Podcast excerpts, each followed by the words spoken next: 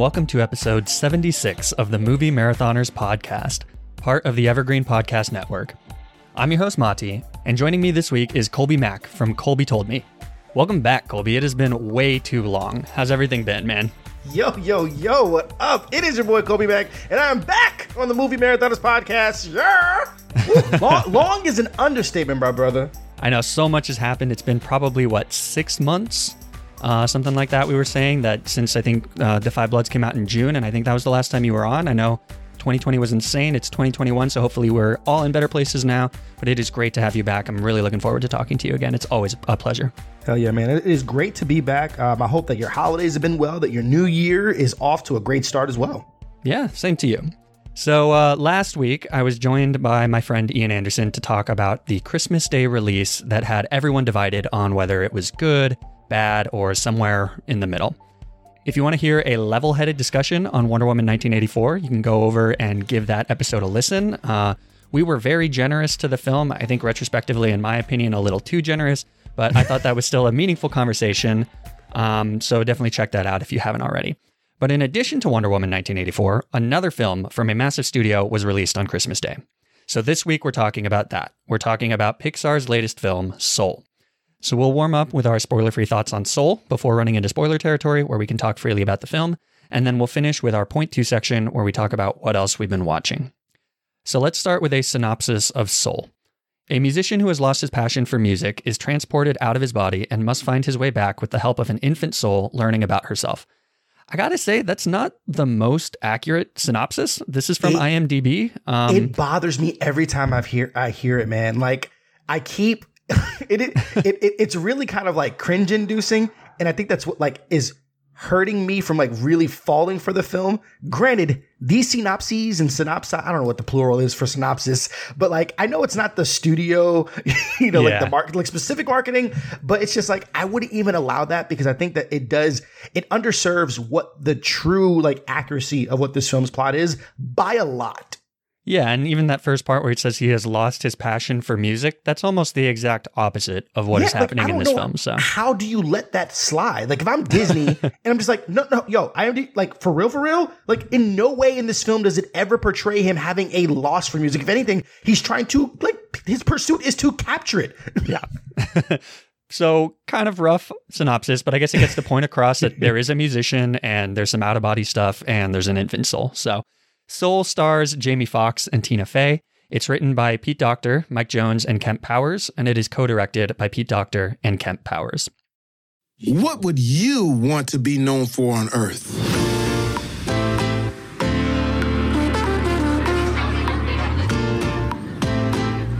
We only have a short time on this planet. You want to become the person that you were born to be? Don't waste your time on all the junk of life. What am I doing? Spend your precious hours doing what will bring out the real you the brilliant, passionate you that's ready to contribute something meaningful into this world. I got the gig.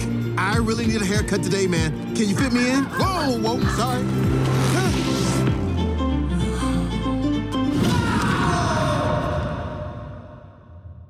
So, unlike Wonder Woman 1984, Pixar's Soul has been almost universally acclaimed since it premiered at the London Film Festival in October.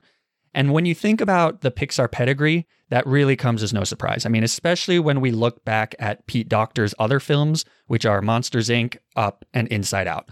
All three of those films are widely regarded as some of Pixar's best. And personally, for me, Inside Out is one of my favorite films of all time. So even outside of the hype around early screenings and everything surrounding this film, I was very excited to see this film.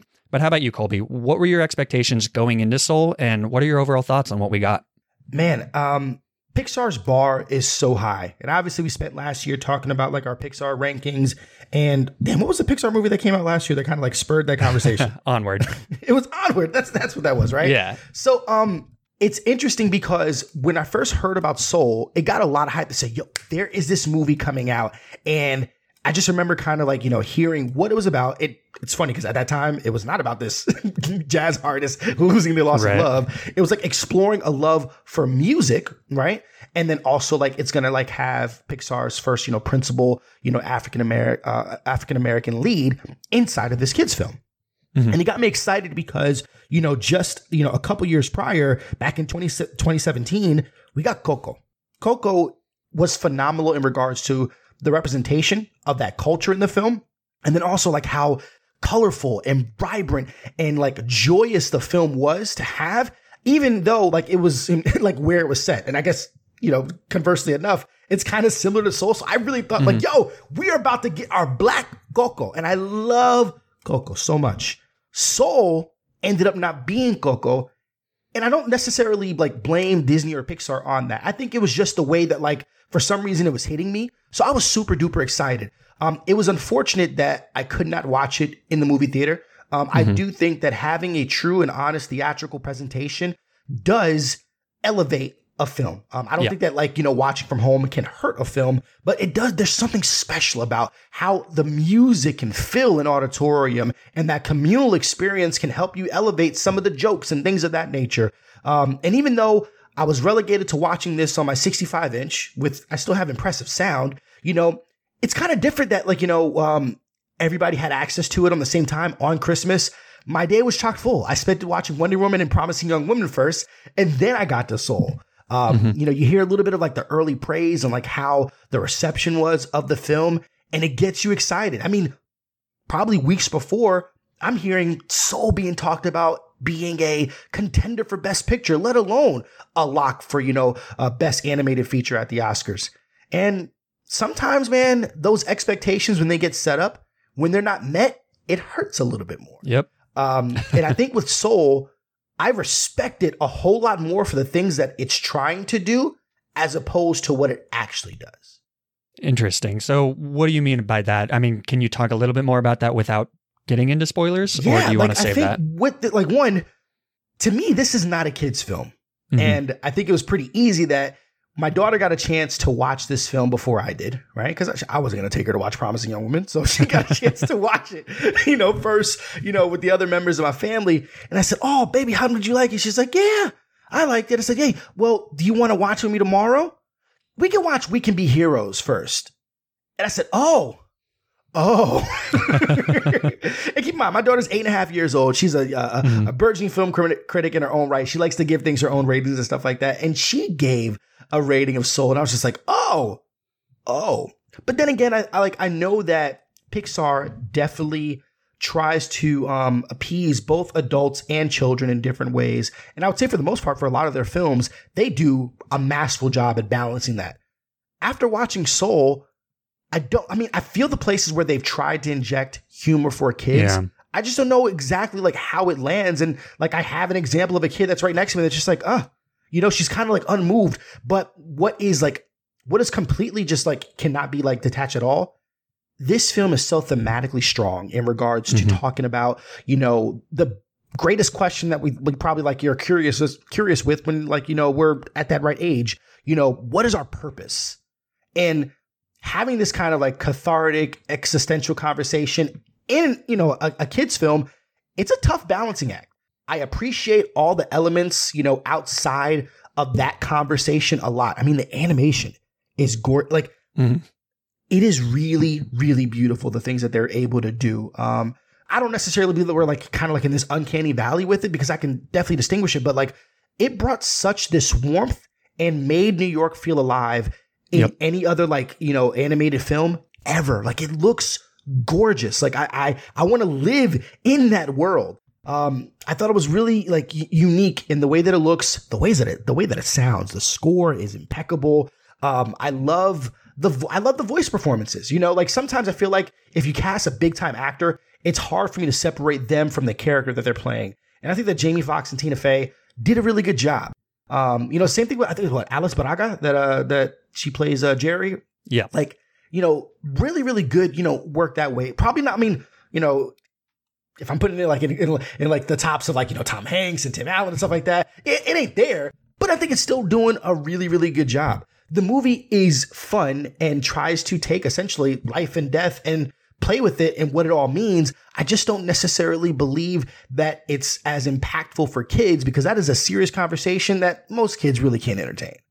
Yeah, I think you're right. I think this film is a lot more for adults than it is for children. And it's almost kind of like the reverse of a lot of animation films where animated films are primarily for children and then they throw in these jokes for adults that keep you entertained and things like that. But with this film, the whole thing is kind of an adult fest and then there are these tiny little things that they sprinkle in like an underpants joke or mm-hmm. this goofy looking cat and that stuff is for the kids but the overarching themes of this film are so dense and heavy to an extent that I yeah I I mean I don't have any kids so I wasn't around asking random mm-hmm. kids what they thought. But when I was watching it I was like this is kind of this seems like it's not going to be for kids and kids are not going to vibe with this in the same way that they might vibe with something that's similar to this like Coco or Inside Out.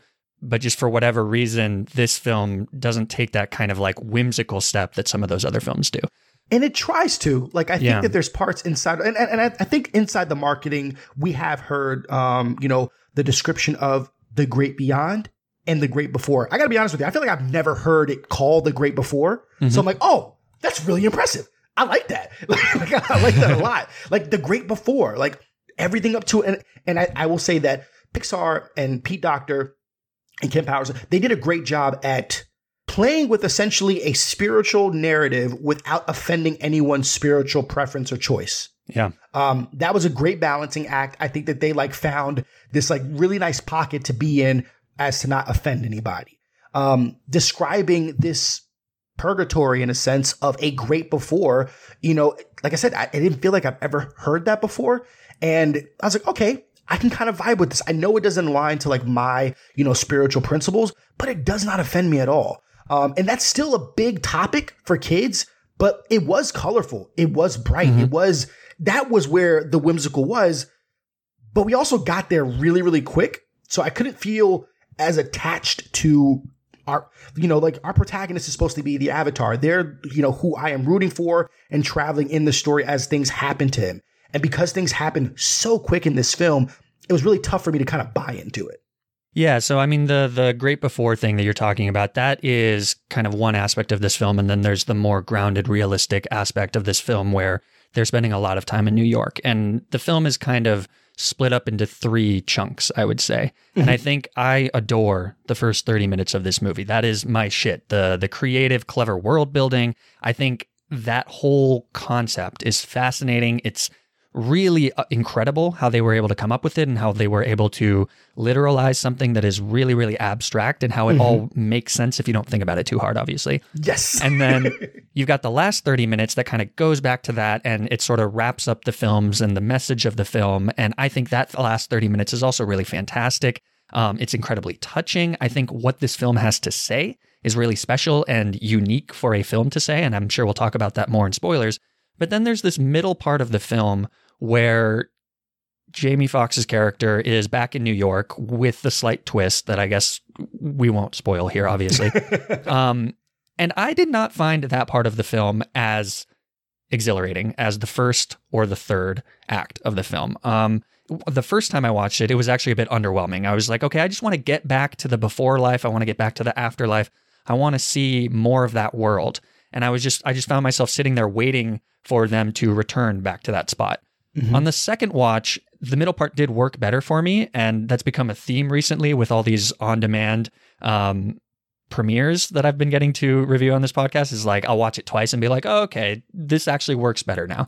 So that's a good lesson for people out there is to watch a movie twice. Obviously, if a movie sucks, you don't want to watch it twice. It's perfectly understandable. But anyways, for the point of criticism, I, I like watching movies twice, and now I can do that.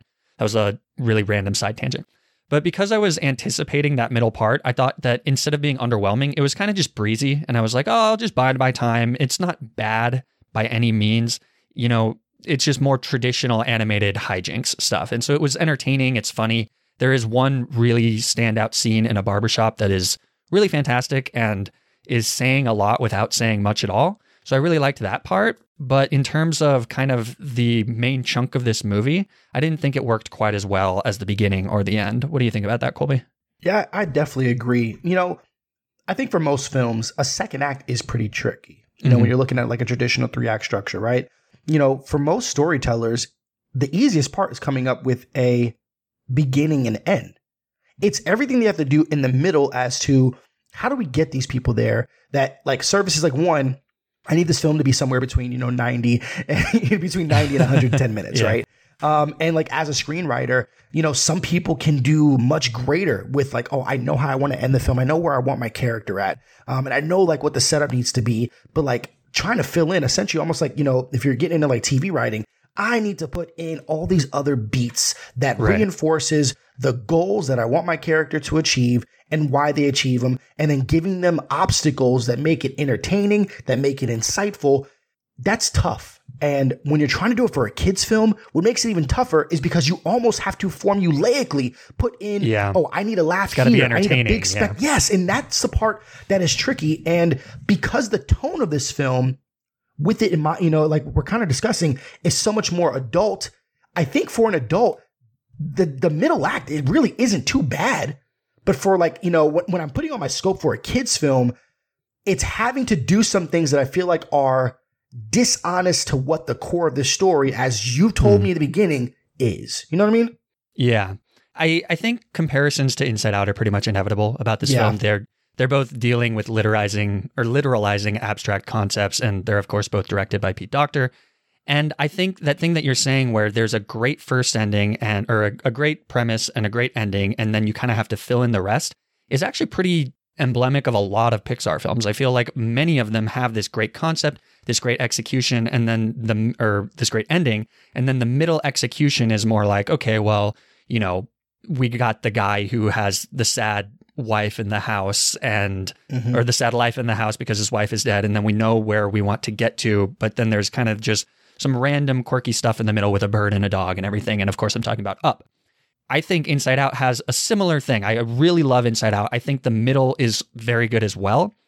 Um, but it also has that two characters on a quest thing that almost every movie seems to have. But what I think works a little better about like the inside out method or that middle part is that in the middle part of the film, they're going on a quest through the world that they've created.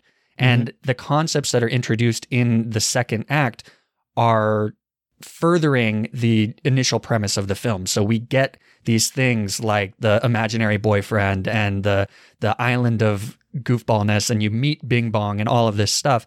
Whereas in mm-hmm. here it's kind of saying, okay, we've shown you this world and I personally loved that world. Now we're going to move out of it and go back into this more realistic thing. And that's not necessarily wrong or anything like that, but I just thought that I was still just being like, I want to go back there. Show me more visual gags of what it's like to give a soul a personality. Show me more about lost souls and these uh, this plane of creativity and all of this stuff. So I feel like the film just shows everything that it wants to show in that first part and then kind of gets to the thematic stuff in the end and then it's just waiting to kind of get back to it and doesn't really care about further exploring that world whereas inside out is like we've got all these ideas it's going to take up the whole movie Yeah, and I think that's where kind of like how I felt with Up, but I feel like Up, the execution in the first act was it probably has the best fir- first act of any Pixar film.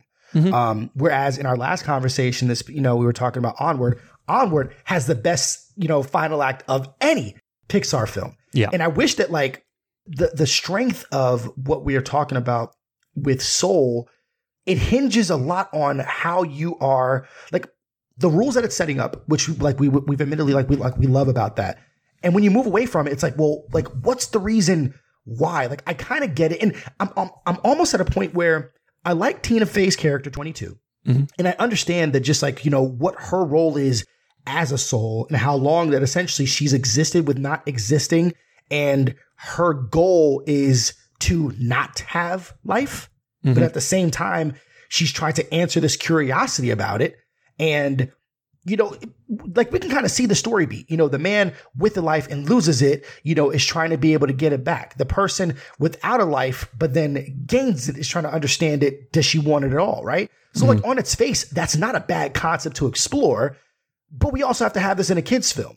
And the mechanics of what they're doing in that second act it's not wonky isn't the word. It's just like oh well this feels kind of like, like it's just not as it's not as impactful you know? And that is the tough part. I don't know of what would have been a better way. You know i will say this. There's a part of me that almost like if you notice that inside of our conversation this is a kids movie this has very very little children in the entire movie. Yeah, that's a good you point. know and if you think about at least what you had inside of inside out you know i forget uh, what's her name? Riley. Riley.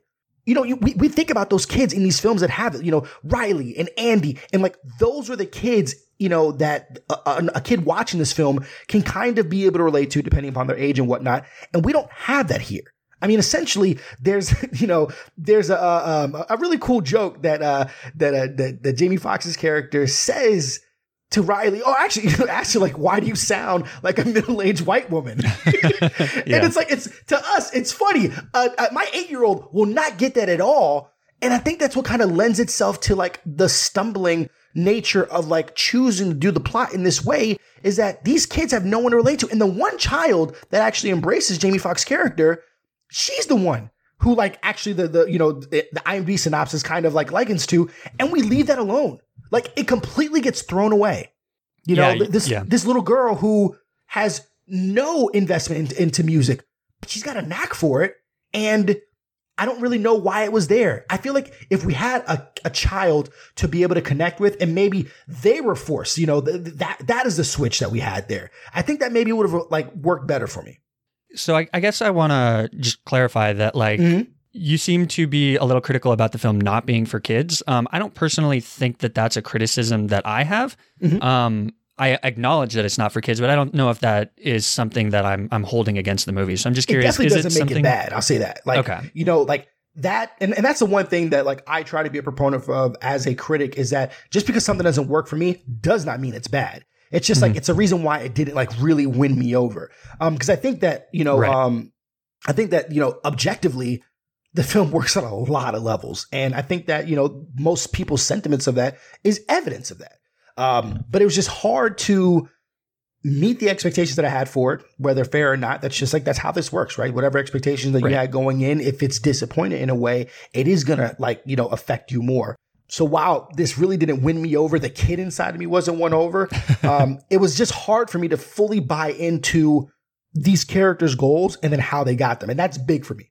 That's understandable. Yeah. I mean, I think for me, it, it did ultimately still work because the ending landed so perfectly. And again, I, I really do adore the first 30 minutes of this movie where we're just exploring things. And I think that's honestly where the film shines. I think this film has amazing dialogue. I think it has a really sharp and funny script. I feel like there were so many moments in this film that were just kind of, I don't want to say throwaway gags because that sort of diminishes what they are, but these, these sort of one off lines that just had me absolutely laughing out loud at either how funny they were or how poignant they were, where I was just Yep. like, that is so fucking true.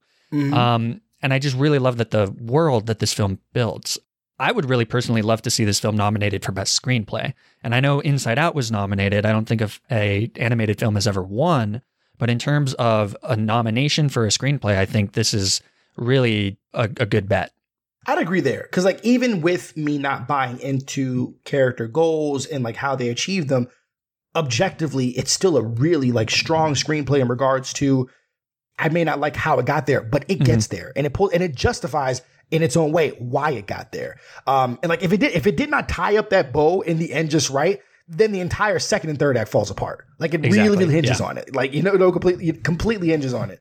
And um and and sometimes all it takes is a really magical montage. And you know, for some people that can seem cheap, but damn, is it effective? And it works in a lot, and it gives you that reflection. You're just like, yo, all right, you got me. Yeah, and it, it almost does feel a little manipulative sometimes, and I Mm-hmm. think that's one of the criticisms of the up opening five minutes is that Uh-huh. it's it's very clearly meant to make you cry, and so I feel like when a movie is like pulling out everything that it has to make me cry, I'm a little resistant to it. But Mm-hmm. regardless of that, I still think this film works, and I want to talk more about that in spoilers. Before we do that, I know you mentioned the animation of the film, and you know I think talking about how great animation in Pixar's films are is kind of a given at this point. But I really loved how this film kind of blends different styles. It's almost Spider Verse in that sense. Like you've got three different styles, is in in my opinion. You've got the cartoonish style of the characters, right? Like if you look at the cat in this film, and then you look at the cat in Toy Story 4, which came out last year, they look mm-hmm. completely different. This one has tiny little stick like legs and kind of a chubby body. And then the cat in Toy Story 4 is almost photorealistic. And, I, think, that's, I'm sorry to cut you No, off, go but ahead. like, Yeah. that's one of the things where when we returned back to Earth in the second act, I was like, oh, so we got notes to say that we need this to be more cartoon like for kids. And we almost forgot like how expertly crafted we did the rest of the animation because that's a, that's a secret life of pets cat. Right? Yeah. That's not the Toy Story 4 cat. And I'm like, why? Like, I, everything looks so, I'm not saying like, everything looks so, there, there was a big difference there. And it's like, oh, not that I didn't know that I was in a cartoon, but now you've really, really reminded me that I've got this goofy cat cartoon. Well, I think it's interesting because it's obviously very set against the realistic New York City backdrop, right? Like all the Yeah. backgrounds and the buildings almost look photorealistic. Yeah. And it actually reminds me of the often forgotten Pixar classic, I guess you could call it, the the Good Dinosaur. Good Have you seen that? I was thinking the same thing. That I always think of that one rain scene. I'm like, yo, that rain scene when this dinosaur is looking up to the sky. I'm just like, that's that's some good stuff. yeah, and then the f- dinosaur looks like it's made out of Play-Doh or something. Um, but so so it reminds me of this here. I but I, I think I think it works because it kind of gives the characters personality without having to make them do anything, right? Like Joe and his mother, they have this kind of like their personality is in their physicality and Yeah. You know the the mom kind of looks scary and intimidating because she's almost frail and and has these very pronounced features and things like that. So so I really like that aspect of how they kind of blend that with the very realistic New York City background that kind of gives life to the film. But then there's this third aesthetic which is all the metaphysical stuff. And I just think that that's really cool because it's got this bright soft pastel kind of feel to it. kind of like Inside Out. Like in my opinion, uh, like Yeah. there's something that's like it, it's got that. It's almost fuzzy, right? Like in my Yeah. opinion, it's it's kind of like like how joy is. Like there's like this, you know, this little kind of fuzzy like hue that wraps around her, and like I I like that, right? Like it, it's it, it looks unique, and so like that was kind of cool inside of the you know the great beyond and great before world, and bringing up the distinct choice in how they chose to animate Jerry and Terry in contrast to Yes. everything else was really interesting. Yeah. And I mean, you say that it's similar to Inside Out. It's definitely evocative of Inside Out, but it's also different. Like the it's not the exact same thing. And I think it's cool that they found a way to make this feel completely different despite being similar depictions of a metaphysical world. And I mean, you, you even think of Coco with the Day of the Dead or the Land of the Dead, and that is so completely different from these two. So I really love that Pixar is saying, I mean, I think one of the criticisms that the Walt Disney Studios animation studios has is that all their films look very similar. And I happen to really like that animation style, but you're right. Like Moana doesn't look much different than Frozen 2, which doesn't look much Yeah. different than Tangled, save for some, you know, improvements in technology. But here it's like the world of Coco does not look realistic, but it looks completely different than Yeah. the world of the You Seminar or whatever it is here. So I really love that about it. Nah, it's it's it's really interesting, and I mean, you know, some people have like those gripes about like, oh, it all looks the same. I mean, like, I don't. Films all look the same. That live action films all look the same. You know, Yeah. that aren't superhero. Like they all look the same. Like that. That's just how. That's what you know. Real life looks like. You know. So I'm fine. I don't need a different animation style every single time. Like I'm absolutely fine. I want to fall in love with the story. I want to believe in the story, these characters, the world they're in. You know, their convictions and how they pursue them. completely understandable. So it sounds like you're probably a little less positive than I am on the film, but I'm curious. You know, we did do that huge Pixar episode uh, surrounding the release of Onward back in March, and we went through each film meticulously and said what our rankings were. And I thought that was really a great episode. It's one of my favorite episodes, so people should definitely go back and listen to that. But um, we'll give them a tease here. Where does Soul rank amongst other Pixar films, Colby? man, I've been wrestling with it. And I still haven't even put out my review for Soul because I'm like, you know, I, I want to be absolutely fair. Like, you know, I, I call myself, you know, uh, the most subjectively objective film critic in the game. And I really do mean it because I do not preach that just because I didn't like something doesn't make it bad. And just because Right. it didn't work for me doesn't make it bad. I think that is such a lazy way of film criticism. Um, and to be honest with you, I listened to the episode on Wonder Woman. I think you guys brought a lot of balance to it. And anybody who like, you know, just abhorrently is throwing out Wonder Woman is the worst in the world. It's unwatchable. Let me tell you something. No film is unwatchable. Stop with that hack take Just uh, eliminate it from your vocabulary. Unwatchable. The worst ever. Stop it. Be better because you Yeah. watched it. So obviously it was watchable. Okay. Like it's it's it's absolutely that. No film is ever as bad as one thinks. I'm gonna step off my soapbox. Soul is so far from a bad movie. It just didn't work for me the way that I wanted it to. But in all the Pixar films, and I think we talked about it, most of like, I think like half of my Pixar films are nine out of tens. Like that's how respected I, I think of this studio. It's right there in the middle for me. And it's currently on my number 14 spot after Incredibles 2. Okay.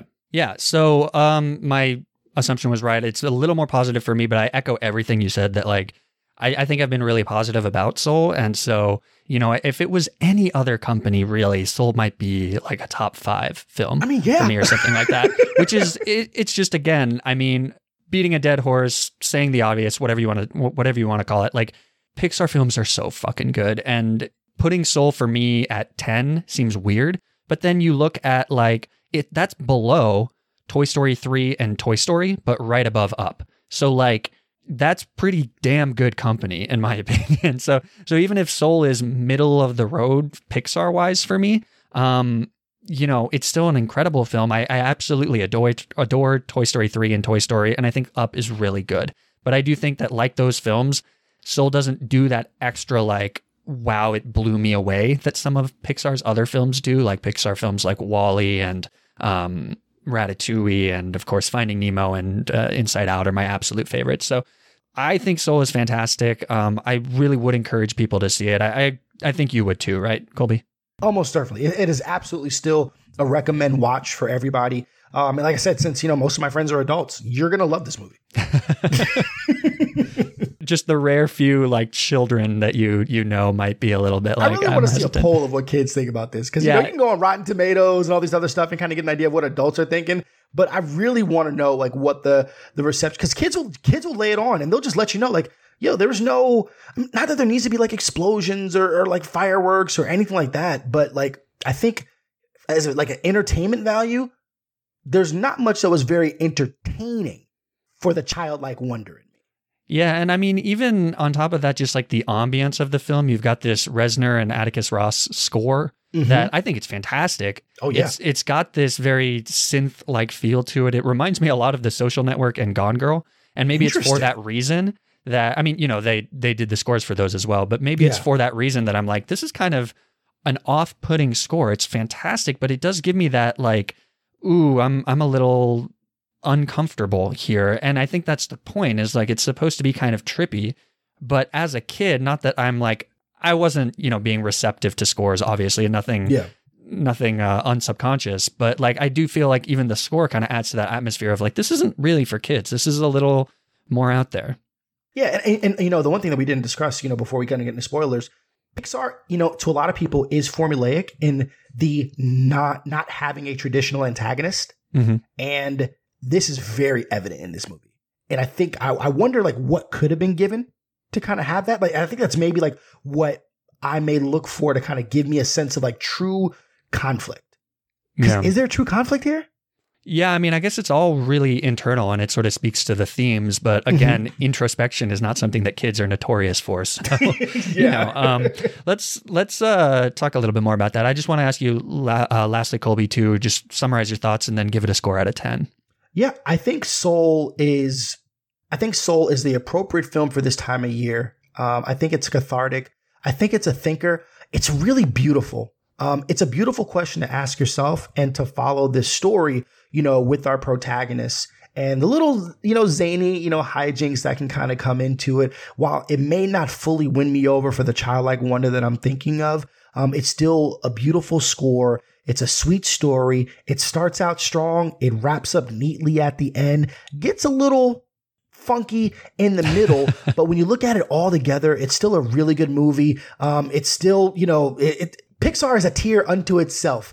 And while it's like in the middle of my ranks, it's still something that's a must recommend. I think that you will laugh. I think that, you know, one, as a black man, I like seeing this, you know, black character, you know, in a Pixar movie. And I want to spend more time in this world. Like I, I, I, I really want to know what Joe does going forward in his life. And I want to spend time in that. And there's some, a lot of goods to be had with this. And uh, yeah, must recommend. I think that score wise, out of ten, I was I was thinking a seven, like a, on a Kobe Toby scale. That was like a you know seven out of ten is a good movie, but objectively, the elements in regards to like what you how you make a film, there's some like greats there. The animation, the score, um, the direction, uh, just the, like you know the, the the effects and stuff like that. Like that's that's objectively excellent. And just because it didn't work for me, like in regards to like the full plot, I can't take that away. So I'm gonna give this an eight out of ten. It's a great movie. Awesome.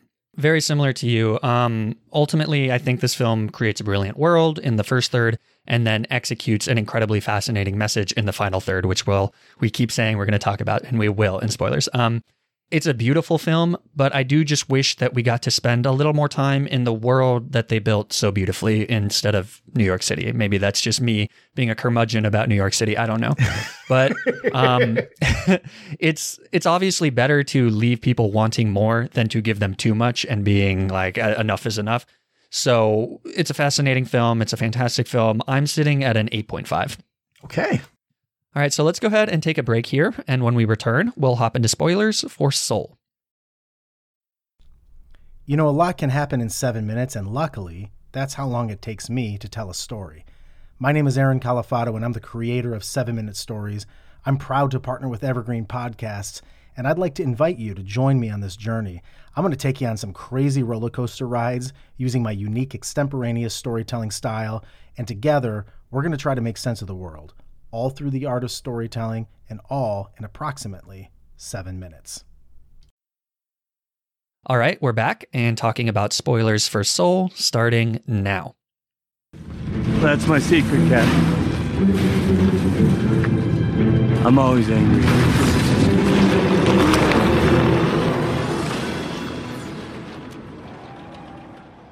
Okay, so the the thing that I wanted to talk to you about first is just that second chunk of the movie and specifically how I just really didn't care about much of what was going on when Joe was in the body of the cat. That was the part where that felt like it was mainly for children, like, haha, he's in a cat. And I thought the movie was just so much more interesting when they were exploring the before life and the astral plane and all of that.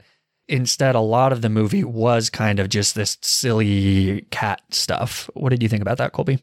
I didn't know that we were getting to a body swap, you know, yeah. kind of like, you know, B story inside of this. Um, it was unexpected. And like I said, when I, my expectations going in was the Black Coco.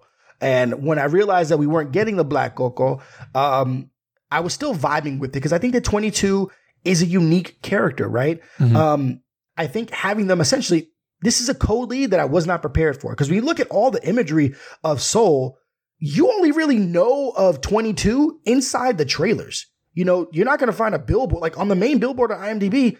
It's him and the cat. And I didn't even like, you can barely see the cat. It's like, we don't want you to see this. We're going to hold yeah. this. But like, it's, uh, it's, it's, it's, it's, a, it's an, it's an interesting choice. Um, yeah. I, it That's doesn't take away from the lessons that are being learned, it's just I can't buy into it. Mm-hmm. And with that lack of an antagonist, I don't know why we had to go that route. Um, I almost would have liked to have seen him, I don't know, inside the kid's body, inside of his student's body or something. I don't know. Like some, yeah. something to infuse the child into the story. I didn't need it, you know, with the cat. Um, like in, in, in one respect, I guess it's kind of cool to see it's, it's more so better for 22 than it is for Joe. And I think that that like, that doesn't really work for what was being set up. Yeah, I mean, it's interesting because the film sort of is posed as Joe's film, but then he sort of takes a sideline to oh, a, lot of what's going on in the middle part of the movie. And obviously, yep. the last part of the movie becomes more about Joe yep. and more about him kind of inspiring 22. But 22 has like this smaller arc that becomes the main focus of the movie in that middle part of the section or in that mm-hmm. middle part of the movie when Joe is kind of just fixating on this one thing that he wants to do, which is to get to play with Dorothea Williams. Man, talk about Dorothea Williams, like she, so much sass and like in, in, such a you know a cartoon character. I love the way yeah. that she was animated.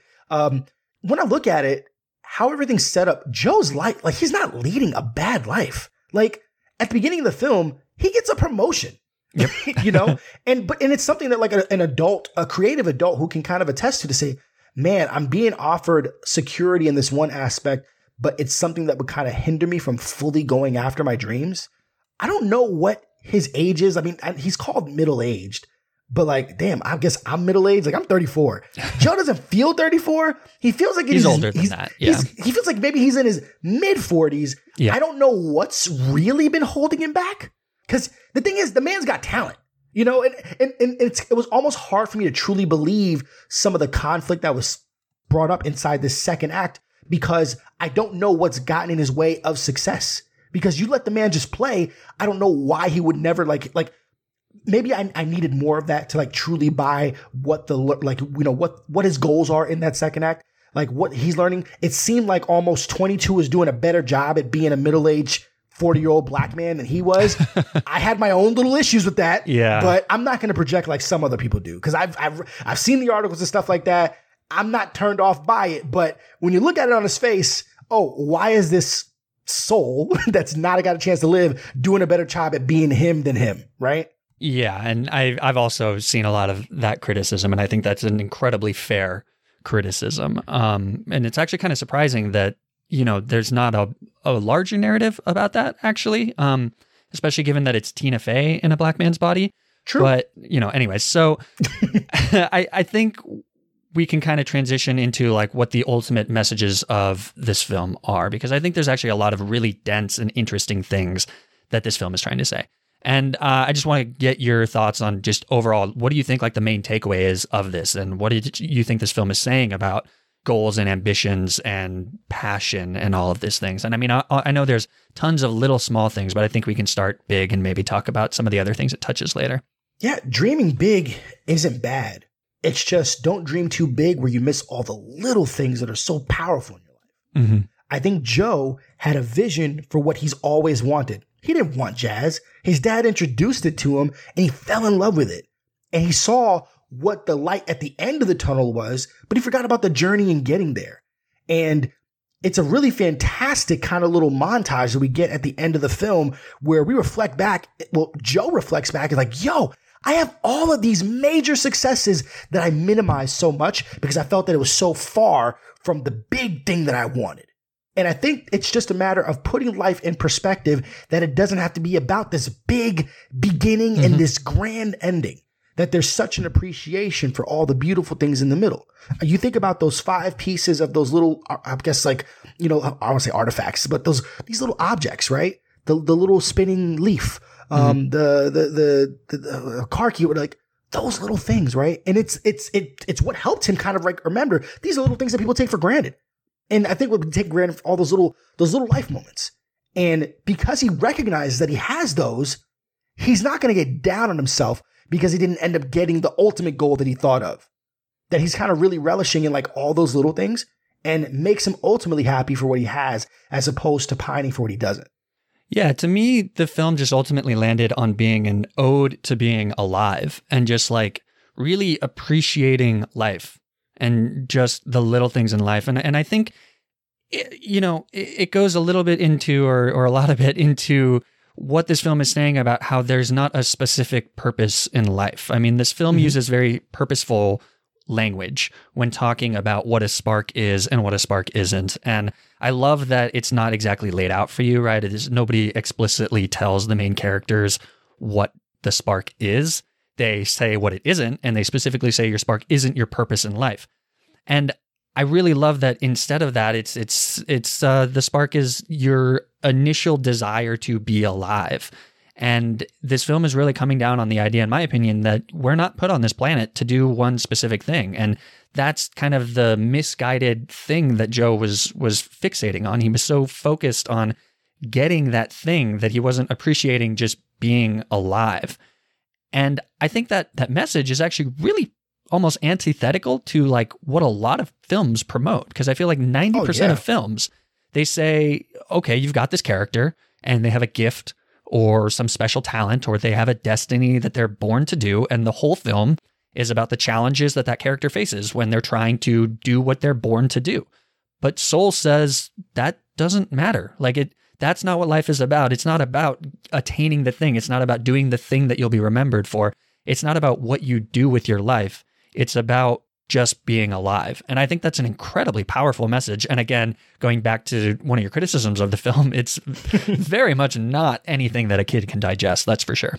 Well, yeah, because I mean, a, a child is they're still learning how to live Yes. as opposed to being concerned about like the joys of being alive. Like being alive is a given, you know, where when you get to your, you know, out of high school, you know, dealing with college, out of college, dealing with like what it means to really be adult, sometimes the the harsh realities of what real life is like can make you question like why we're here.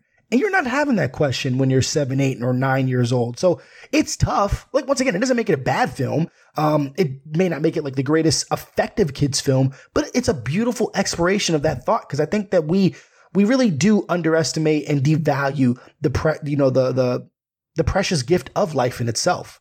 And you really do not, you know, you really don't appreciate it until you lose it.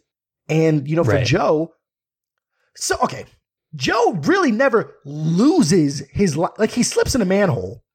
and I so I mean it, it was so abrupt because he gets the biggest news of his career, falls into a manhole, and wakes up on the steps to the great beyond. But then we kind of find out like, well, he's not dead. He's just kind of unconscious. I'm like, so where are we at? is he dead? Like, is he? Is he is, so Yeah, why is he like? That's really quick. I, I really hope that if I go unconscious, that I'm not like in this kind of like, you know, am I or am I not? Like, I, I wanted to be pretty like definitive, but um, it was definitely interesting that choice. But I realized that like what they don't want to do because this is a kids film is like, oh, he died, and I don't really know if they come up. They never really say the word. Do they say death in it? I don't know. I, I think he asks if he's dead, and they say that his uh, body is in a holding pattern, and they kind of do this hand wavy thing. Um, uh, they do that a lot in this film, where like Yeah. some of the I don't want to say the concepts, but like the mecha- the mechanics behind the concepts are Mhm. definitely hand waved, and it's just like oh, you know, we don't really need to question how Joe got from the Yeah. afterlife to the before life. I mean, that's not really the point of the film, but I I agree that like there's definitely this this thing that happens where Joe kind of gets everything that he wants and he also appreciates life. I think it would have almost actually been interesting and I completely understand why they didn't do this, but it would have been interesting if he had chosen not to take his second chance Chance. Yeah. at the end and been like, "Hey, I already lived," and he says as much to 22 mm-hmm. when she goes to Earth, and he just goes, "No, I already have lived. I already appreciate life, but I understand why they're not going to kill the character at the end of the children's movie." So Yeah, one of my favorite body swap movies, and I'm a child of the 80s, you know, is Chances Are. Cybill Shepherd, one of the earliest performances of Robert Downey Jr. And I'll never forget like how essentially Cybill Shepherd's husband dies, but gets reincarnated in like the hot the hot young dude from next door or whatever, right? And he's trying to win his wife back inside another person's body, right? But ultimately, you know, says that this isn't the right thing and isn't given a second chance, but just kind of like, you know, he walks into the light and it's Cybill Shepherd's character who learns the greatest lesson, right?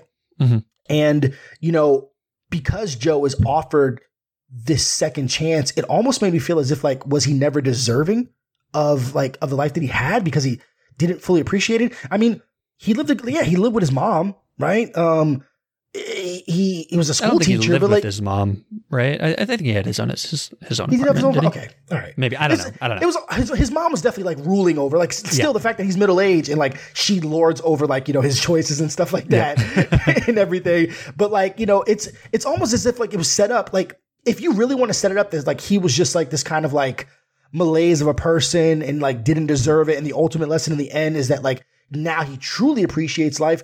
But he was he was generally happy for what I saw in the first act. So it was a little tough. Like it's those little things that was hard for me to kind of like buy into, but I, I don't mind a body swap story. I think that there's a lot of goods to be earned from it and like what it is to walk in someone else's shoes. I just didn't know that that was what I was getting in this movie.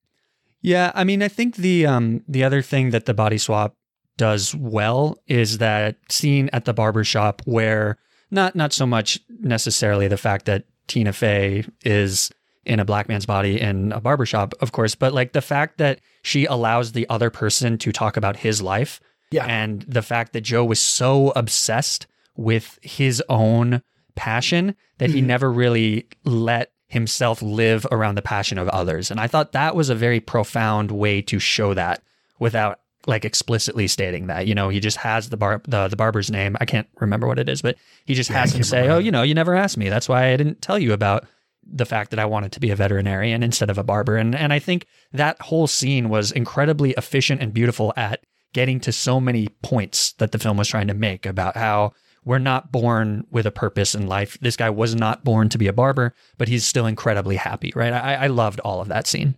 Yeah, no, it was it was really really good, and you know I'm happy that we have those those moments. Um, we I don't think we've ever seen a barbershop depicted inside of a of, of a kid's film. Yeah. Um, so it was good to kind of bring that, and I love the realism realism of it. Um, it may not be the barbershops that I hang in, but it's which is good because that is not inappropriate. That's not an appropriate you know, place for a kid to be able to be in. But I think for like you know, and I think that's what Kemp Powers lends to you know the um the story to kind of give it that authenticity. Because if he was not involved in the writing of this film, then the criticisms in regards to kind of like you know uh, invalidating the identity and the representation that's set up in this film, well, then those criticisms are valid. But the fact that he's there, then I, that's what I give this film its grace in. Yeah, and I think it was also good that Pete Docter was able to recognize that he needed another voice on this film. I think a shittier director would be like, "I got it, it's fine." And Yeah, he, I know what they, I know how they think and how Yeah. they talk. Yeah, yeah, you know, and he he recognized that he was not fit to tell the best story, right? So he brought Kemp Powers on and he helped with writing and directing, and I'm really glad that he did that because it does make for a very special film, I think. Um, the other thing that I really liked about this film was the concept of lost souls and the idea that there's this very thin line between passion and obsession. And I do feel like I think we've all been some version of a lost soul at some point in our lives. Like we maybe not to the extreme as like the investment banker, but um, definitely feeling like you're doing something that you once really loved, but you kind of just got so obsessed with it that it just sucked the joy out of it. I, I think that's such a fascinating concept again for a kids movie. Yeah, it really is. And I think children, they have just this innate kind of like vivaciousness for anything that they do. And the mm-hmm. only time that th- that's ever taken away is when like an adult says like, no. But when you're in life, like the, the scene that really stuck out for me is the guy who woke up from being a lost soul inside of like a, like what, stock trading company or whatever. Yeah. And like just like loses it. Like, complete- like his, this guy was just asleep at his desk and was soulless. Like that's really interesting. I think there's a lot of people who are operating like that. Um, but like that's a gag for you and me, you know? Yeah. Be like, I don't, I don't really understand like what happens. And the fact that Graham Norton's character kind of like has this mastery of it, being able to kind of drift back and forth. And he's got his little pirate ship and stuff. Like that's the things where they had to interject that to like keep the kids like, oh, look at this big ship kind of doing this. And, and, you know, there's like this little kind of little action sequence and whatnot. Um, and it, it it sounds really really good. Like my like I was like, wow, I love the sound design like in this area. Like it sounded like I wish I would have watched an Adobe. Oh God, Disney! it is not too. You could put this in. Like, there's nothing keeping you from putting it in the theater. Like, Yeah. nothing at all. just put it in there. See what happens. oh man. Um, but yeah, no, that that was cool. And like just the fact that you can be a lost soul without being dead. I think that says a lot. Absolutely. Yeah. Um, I know we talked about, we've been talking about for a while, kind of like favorite scenes or moments or anything, but do you have like a specific favorite scene, any specific favorite lines? Because I feel like there's so many things that just made me laugh out loud so much in this film. Like from the opening Disney logo of the band just playing the horribly Oh, yeah. tuned Disney logo song. So funny. Yeah. it's so cute. Yeah. Yo, I gotta be honest, the gags go really, really quick. The jokes in here are like, I mean, all the little callbacks, because, like, okay, if you don't understand the character of 22, she's the 22nd soul of existence. Yeah. Or I guess pre existence, whatever, right? Yeah. She essentially has seen the writing of the entire universe and has interacted with all of these mentors, and they're all these famous mentors Abraham Lincoln, Muhammad Ali, like all of these people, like all of those little stuff just work for me. Um, sometimes I feel like the joke may have ran on too long, but like it was really sweet that she's gotten a she's gotten a chance to kind of like have a back seat at creation and still doesn't appreciate it. and like everything that she's had. Like, you know, I, I love this. Like she's she's been impressed upon by so many different figures. And then like like you said, all the little the building of the world and all the like little things like, oh, this happened because of this, and that's why like the little thing about the Knicks and whatever. Like that's Yeah, that was so that's, funny. That's that's smart and cute stuff, you know? Yeah, there there's a couple lines that I thought were just they just cracked me up both times I watched it. I love when they're in the um like introduction seminar to the You Seminar and they show like examples of the the little souls with different personalities and one of them says that I'm a manipulative megalomaniac who's Yes. opportunistic. and they ju- that's Earth's problem, but that's okay. Oh, I love Um, that. I love the look. Yeah, that's oh. Earth's problem. so good. And everything that Graham Norton says, where he's like, for a time, I was a lost soul myself. Tetris. And as somebody who played a ton of Tetris 99 when that came out for this Nintendo Switch a couple years ago, holy shit. Yeah. So, yeah, I, I really think that the writing is so quippy in this film, and I really love it. Um, I have two actual nitpicks about this movie, and by Mhm. nitpicks, I mean things that in no way negatively impact the film or its effectiveness, but they've just got me wondering. So, we see when Joe Gardner dies, he immediately goes onto that kind of like escalator to a, a giant bug zapper, basically, and he freaks out. And and so ultimately he kind of like tries to get out of it and then falls into the before plane or whatever. But like, is he really the only guy who's not calmly accepting death? Don't you think that would happen way more often? Oh, it'd have to be. And it's there's like an old lady who says, "Oh, it, you know, he must not have been like ready for it or whatever." Yeah. Oh, well, I'm pretty sure that on a daily basis, there's hundreds of thousands of people that aren't ready for it. If I had that awareness in, Yeah. in that regard, I would be freaking out and be heading anywhere but the big light. I think that we've learned in movies, you never go towards the light, right? Yeah. Like, Yes. I learned that from Poltergeist at a very early age. and and they even have a line where they're like, "Oh, the count hasn't been off for a hundred years or a thousand years or something." It's like I feel like the count would be off all the time. That people would be freaking out, and there were hundreds and hundreds of souls going into that escalator thing, and they were just like, "Yeah, this is fine." Don't know if I could confidently say that I would be okay with dying right now and I just most being like, "Well, wouldn't. yeah." Another nitpick is that he replaces this other mentor soul in the before life. What Mhm. happened to that guy? Dr. Borgensen. So like all he did was just take his name tag. So yeah, right? Like R- right? Like, yeah, what where did he go? Why did he not? I don't know. I mean, so obviously again he these back, things maybe he went back to the escalator or something. I don't know. You know, like and- but those are some of like those forgiving things you have, like, okay, I gotta give this film grace because it is a kid's movie, right? Um, I see the world that it's building and the rules that it's trying to set. Um, does it always play by the rules? Probably not. I Yeah. can always accept, you know, expect that of like everything. You know, same thing like with Tenet. Does Tenet always play by the rules? I don't know. It's hard to decipher. But you know, you know, you just kind of ultimately, do I believe this character, their convictions, their goals, and how they go after them? And and as long as you have that, then you're all right. You know, so while I didn't always have that, I know that ultimately I believe that Joe wanted to live. Yeah. Um, and I think that's why like that that that little synopsis bothers me so much because it seemed like Joe's only thing to live for was for music, and I think that he got a lot more of that, and he never had a lot like it, it was never lost on it, you know. And I Mhm. wonder if how the film would have sit differently for me if it was depicted where he had a loss for music, where like his middle school students said, "Yo, man, you were traveling, you were doing the shows. What happened?" And then we find out because it's of his father's death as the reason why he decided to abandon music. And you know, like th- I think that story would have been much more interesting. But I also feel like that story we've seen before. So I think it purposely tried to deviate from that. Right. And I do like that the film says, okay, because because there is that moment where he essentially gets everything that he's ever wanted, right? And Yeah. there's the speech from Dorothea Williams about the fish and being in water versus being in the ocean.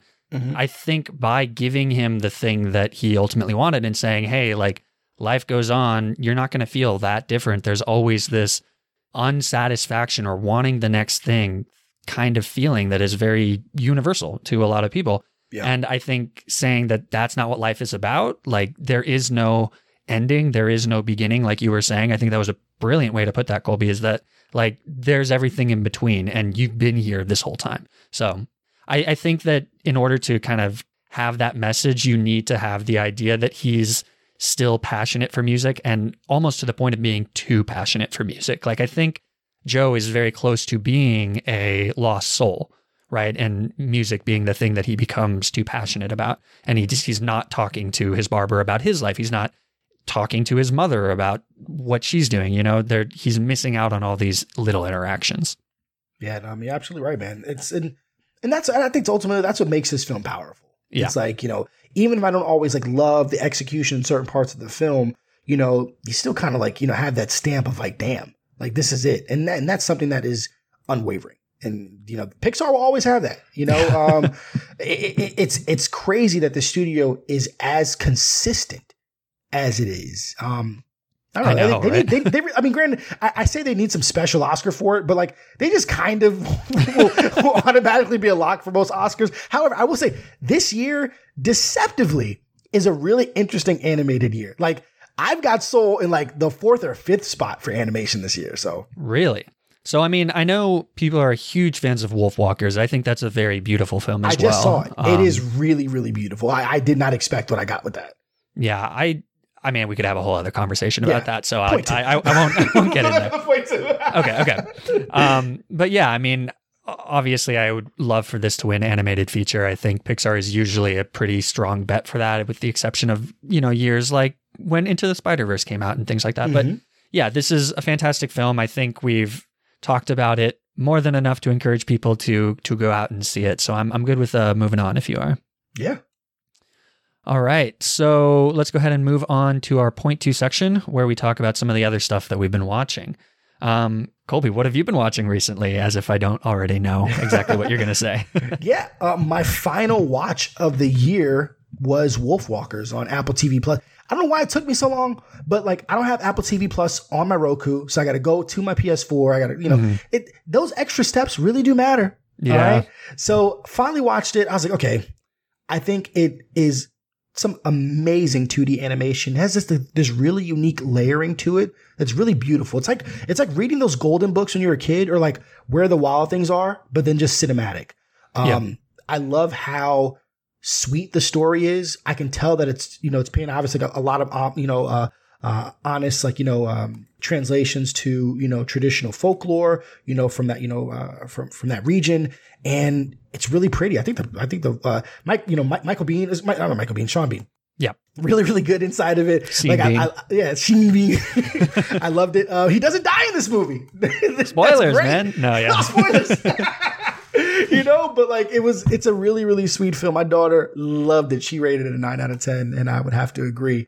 Um, and then um, somehow, I forget. Yeah, I think because, you know, it's the end of the year, so everybody does their top 20 of 2020 or top 10 or top five. So I was like going back and like rewatching some stuff. So I did rewatch Onward. And I was like, yo, it is still so good. Such, such a strong, strong movie, man. And um, I have now watched Croods a New Age five times Oh my God. the movie theater. It's my daughter's favorite animated movie of the year. Um, and She, yo, uh, bro, Nicolas Cage, Die Hard. Is that it? not even. She just like I gotta be. This movie is so funny. Like the jokes are really, really good. I mean, Nicolas Cage and Emma Stone and Peter Dinklage and like yo, it is really, really good. Like I was surprised at how funny of a movie it is.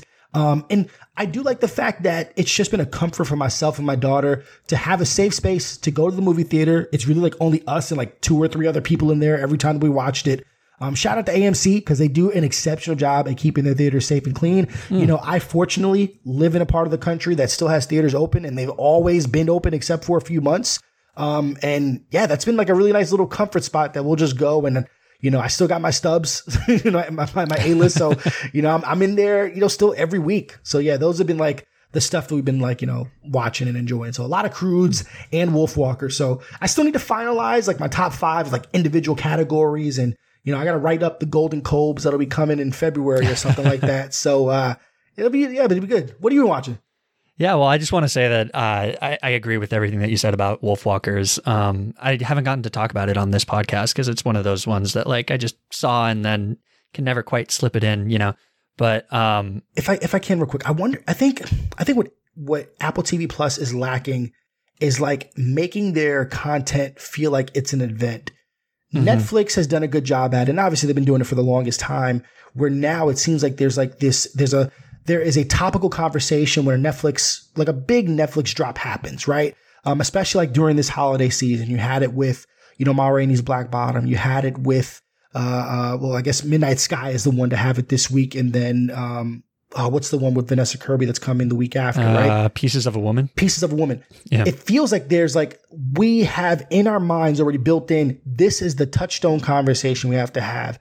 I feel like it's for some reason I don't know why it's not like that with Amazon and Apple TV Plus though. they have good content, but I never feel like it needs to be discussed because it feels like you can kind of get to it whenever. Like, like um, on the rocks, feel like it came and went, and I never felt like I had to watch it at a specific time because it's never the topic of the conversation. Yeah, I also feel like it's just one of those things where Apple TV Plus is a subset of the entire Apple company, right? So it's not Correct. they're only not driving. driving- yeah. So they don't need to invest as much time as Netflix does, which is a completely 100% a streaming company. So Yeah. all of the money that they get comes from that streaming company. So it's almost like, you know, they're trying to polish a little side business by bringing these new films in, but it's not like the absolute necessity for Yeah. them to get their bottom line. That's which is unfortunate, right? Because like Wolfwalkers really good. I hope people get a chance to see it. Um the 2D animation that you're talking about, I think for me, was actually like tough to like used to. adjust to, almost Did you for a have second. Did you have that same thing with Spider Verse? I remember when I first watched Spider Verse, Yeah. I was like, I don't know. Oh, yeah. it's working. yeah, well, I mean, like every time I rewatch Spider Verse too, it's still like, oh, the first 15 minutes, I'm like, Yep. okay, let's get adjusted. And then once it kind of clicks into place, you're like, okay, now I understand. But yeah, I really love what they're doing there. I also found it really fascinating that the film can almost have this um, LGBTQ interpretation to it. Like there's this, um, there's obviously a aspect of the film that is um, the villain has a very religious orientation and the, the the two girls are in this it's all obviously children and so it's a friendship but it's very Yeah. much a stand-in for like showing your true self and having to hide your friendship or whatever this this feeling is so i i think that the film is really powerful for that reason Yeah. and I, it's it's a fantastic film if you haven't had a chance to check it out i mean i think you can get like a seven day free trial of apple tv plus or whatever so It's Definitely definitely, worth it. it. And then even afterwards, it's five bucks a month. Like you won't Yeah. miss that. You won't miss it. And there's some there's some high quality stuff on there. I really wish there was an easier way to be able to watch it. Like I don't want to have to upgrade my entire Roku TV because I've had it for a few years, but like not super long. But yeah, it's just not going to be available on my TV. But you know that's what PS4 is for. Yeah. All right. So um, the one film that I wanted to talk about is Happiest Season. I just woke up thinking about going home with you and got very excited about Christmas.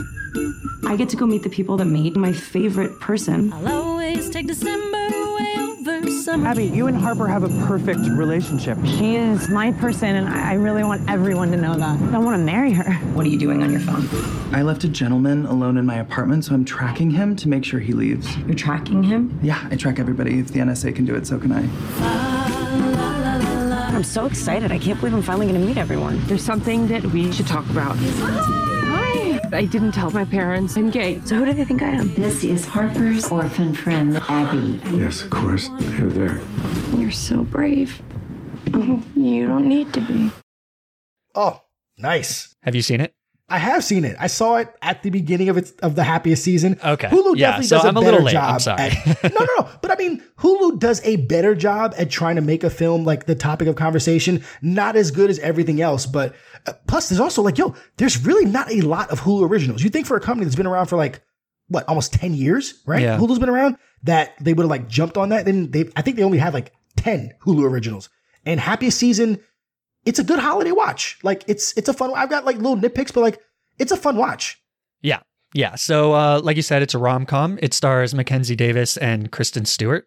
Uh, it's directed by Clea DuVall, who I did not know was Marjorie in Veep. She's um, Catherine's girlfriend. Anyways, uh, Kristen Stewart, Mackenzie Davis, they're Abby and Harper, and they're dating. And the premise of the film is that Harper invites Abby home for Christmas, but she isn't out to her family. So, and the reason for that is that her father is like a political candidate and all that bullshit. So, Abby and you know, I mean, it's that's always frustrating, but Oh, yeah. it's, we're it's still a- here. We're, we're still here. yeah, it's it's a reality. So and and I think the film does a really good job at dealing with that. But but so Abby and Harper they have to pretend to be just roommates until after Christmas, and then Harper says that she's going to finally tell her family about them. So um yeah, I really loved this film. I thought it was fantastic for what it is, which is as you're saying, it's it's a solid holiday rom com. And I think rom coms in general, they have a lot of flaws uh, that you kind of have to look past. Like you're sort of accepting that with the territory, right? Usually, one of the main leads of the film does something completely unacceptable in a real relationship. And if it was real life, that would be a massive red flag. And then the person kind of just forgives them. Um, so that's something that you have to look past. There's usually a moment in a rom com where things become like jump the shark unrealistic. Because the film thinks that it needs to kind of be wacky because it's a film or whatever. And I think Happy Season has those things, but just like a lot of other rom coms, I think it's incredibly entertaining. It's really charming and has a really sweet story. And I think Kristen Stewart, she's great in the film, but for me, the two standouts are Dan Levy as Kristen Stewart's gay best friend and Mary Holland as one of Mackenzie Davis's sisters. She's the the middle child, I believe. Yeah, or the, the, youngest the, one. the awkward one. Yeah. Every no. single line from either of them had me laughing out loud. Oh, just yeah. I just loved it. they were great, and I, and I thought that she was going to be a bit much, but I liked I liked the like the the the delicate interjection of her, um, which Yeah. was really really good. Um, honestly, I think this is like one of my favorite Aubrey Plaza roles. Now, granted, I still have a lot of Aubrey Plaza to catch up on, um, but I just I loved her character inside of this because you know, get me wrong, uh, Mackenzie Davis's character is like super unlikable, and, I- and it's not done on purpose. So it's not her. It's not her fault. It, like she's given a good performance. It's just the way that the character is written, and uh, yeah, it's. I think I gave it a six out of ten.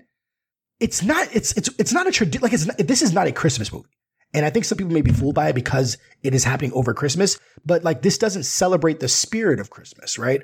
Um, and it does have some, I don't know what to call them tropes, but it seems I just thought progressively we were kind of past where the crux of this story was.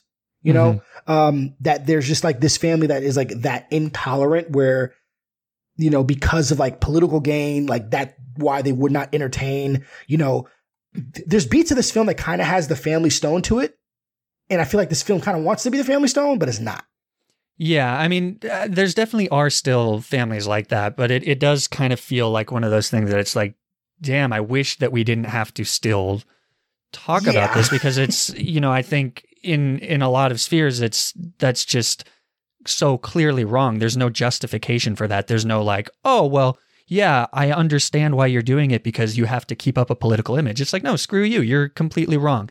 And I think for for what it's worth, the film does at least make those people grapple with that and Yeah. come to the realization that they are objectively wrong instead of being one of those things that's like, you know, the dad still commits to being irredeemable at the end or whatever. So Yeah. I, I, I think that there are like a lot of tropes here, but I also think that in terms of rom coms, there's some pretty good tropes that it avoids. Like Oh, yes. You've got the Aubrey Plaza character who is sort of like a love triangle thing, but they don't really play into that in the same annoying way that a lot of rom coms do.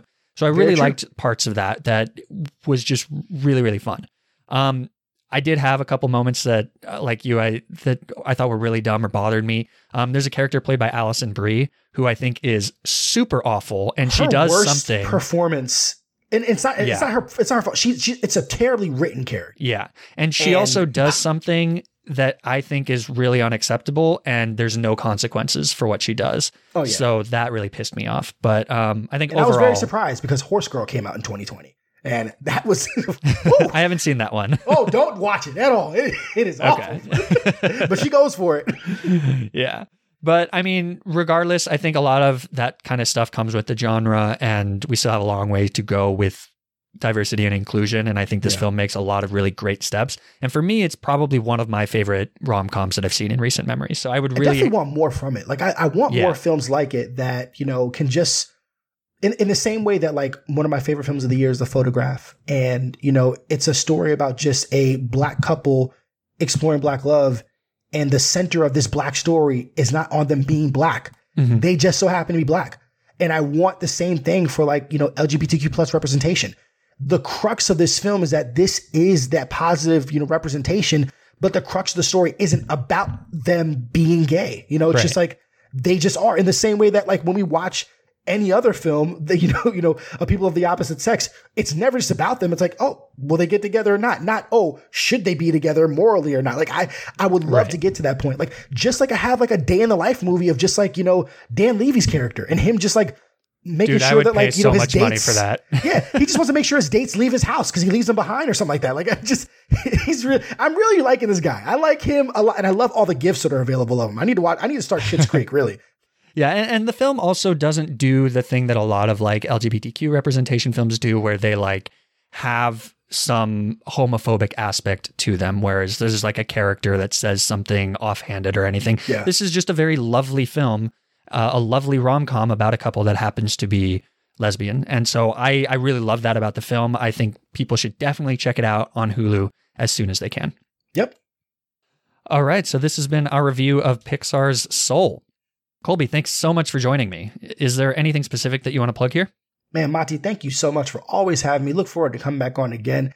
Man, um, I am going to announce that the Colby Told Me podcast is returning. I took off a hiatus uh, in the summertime, dealing with some things personal on the home front, and I'm definitely in a much better place to be able to navigate balance, direction, clarity, and prosperity. So for 2021, my New Year's resolution was to bring the podcast back in full effect. I've been doing guest spots from here to there. Glad to be doing one for you but I'm hoping to drop a new episode next week. What it's going to be about, no clue. Uh, but I will figure that out and be able to get it out. But hey, if you guys do want to uh, give your boy a follow, you can do so on Instagram and uh, Twitter at Colby Told Me. When I'm in the mood to write, which hasn't been anytime soon, you can check out my website while it's still up at ColbyToldMe.com. So when they ask you where you heard it from, you can tell them Colby told me. Awesome. Thanks so much for joining me, Colby. Always. The intro music for this episode is a piece called Work by Kevin MacLeod, and you can find more of his work at incompetech.com. If you'd like to keep up with this podcast and find out when we release new episodes, you can follow us on Twitter at MovieMarapod or on Facebook at facebook.com slash MovieMarapod. That's Movie M-A-R-A pod. And you can always reach out to us at our email, moviemarathonerspod at gmail.com. You can find more episodes of this podcast at our website, evergreenpodcasts.com slash movie dash marathoners. And we are also on iTunes, Google Play, Stitcher Radio, or wherever you listen to podcasts. Please subscribe or write a review if you like what we're doing, and any feedback you have to help improve the podcast is always appreciated. So thank you all for listening, and we hope you'll join us again next time when I'm joined by Patrick Bork of the Star Draft to talk about the top five acting performances from 2020, along with a special look into the ranking system behind the Star Draft, a fantasy draft league for fans of awards season. I think that's going to be an awesome episode, so stay tuned for that. But until then, remember that life's a marathon, so let's take it one movie at a time. My name is Cindy Burnett, and each week I interview at least two traditionally published authors on my podcast, Thoughts from a Page. We talk spoiler free about their books, so you can listen whether you have read the book or not. And then we delve into things that you most likely won't hear about anywhere else the importance of the cover design, why they included various aspects of the story, personal details about both the books and the authors' lives, and so much more. You can find the podcast on every major platform and learn more about it on my website, thoughtsfromapage.com. Thanks so much for checking it out.